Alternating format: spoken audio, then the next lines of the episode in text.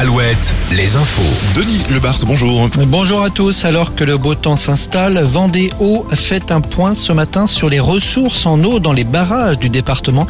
Actuellement, le taux de remplissage est de quasiment 93% sur la douzaine de retenues d'eau de Vendée. Deux sont d'ailleurs à 100%, la Vouraie et Rochereau. La situation est plus favorable que l'année dernière à la même époque.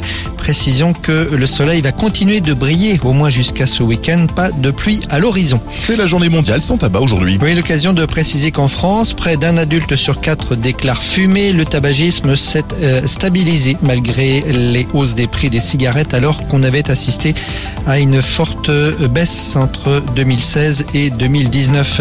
À propos des prix, justement, l'inflation ralentit en France. Elle était à 67% en début d'année. Elle est passée à 5% au mois de mai. Un ralentissement que l'on doit notamment à la baisse des prix de l'énergie. Un ancien animateur d'un centre de loisirs de La Roche-sur-Yon est en procès à Nantes aujourd'hui. L'homme âgé de 32 ans aujourd'hui est jugé pour 12 agressions sexuelles présumées sur des fillettes âgées de 3 à 6 ans à l'époque. Entre 2013 et 2017, c'est l'une des enfants qui avait donné l'alerte. Des images à caractère pédopornographique avaient été retrouvées à son domicile. L'économie, la fin d'une longue histoire à Saumur. La société César ferme ses portes définitivement et officiellement aujourd'hui. L'entreprise spécialisée dans la commercialisation de déguisements avait été créée au 19e siècle. L'entreprise qui a compté jusqu'à 1700 salariés n'en comptait plus que 12 ces dernières semaines. Roland Garros, on entame les matchs du deuxième tour aujourd'hui. Parmi les joueurs à suivre, Alcaraz, Djokovic et Tsitsipas.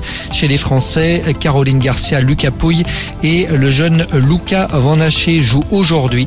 Gaël Monfils, de son côté, s'est qualifié tard hier soir pour le deuxième tour au terme du cinquième set. Voilà pour l'info. Bonne journée à tous.